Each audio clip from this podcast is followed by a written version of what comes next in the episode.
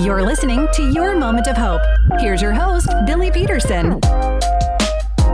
I'm truly blown away that you would uh, be here for another episode of the Your Moment of Hope podcast. I know your life is busy and things are crazy, and the fact that you are given a couple minutes to spend some time with me is something I don't take lightly. So thank you so much for being here today. And you and I are going to talk about being grateful here in this Thanksgiving season. Can we really be thankful in all circumstances? Isn't that disingenuous? Let's dive in and find out. Someone asked recently, how are you and I to give thanks in all circumstances? Doesn't it seem disingenuous? Well, do you know how you feel right before a big vacation? You're just so excited to get out of town and you're thinking about all the fun things you'll do or the relaxing time you'll have. You go to your favorite place so nothing can get you down.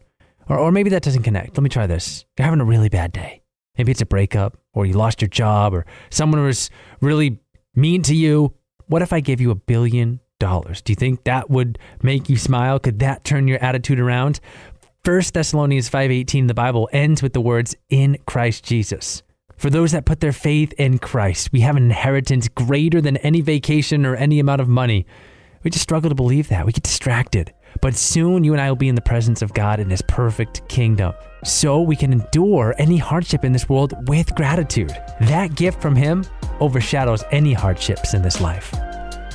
So if the content is really blessing you, if it's adding value in your life, your gift back to me this Thanksgiving and, and Christmas season can be letting a friend know about it, or maybe giving it a rating or a review if you're listening on Apple Podcasts or Spotify or Google, because it'll help this content get to more people, and more people can experience the hope and encouragement that you do through listening.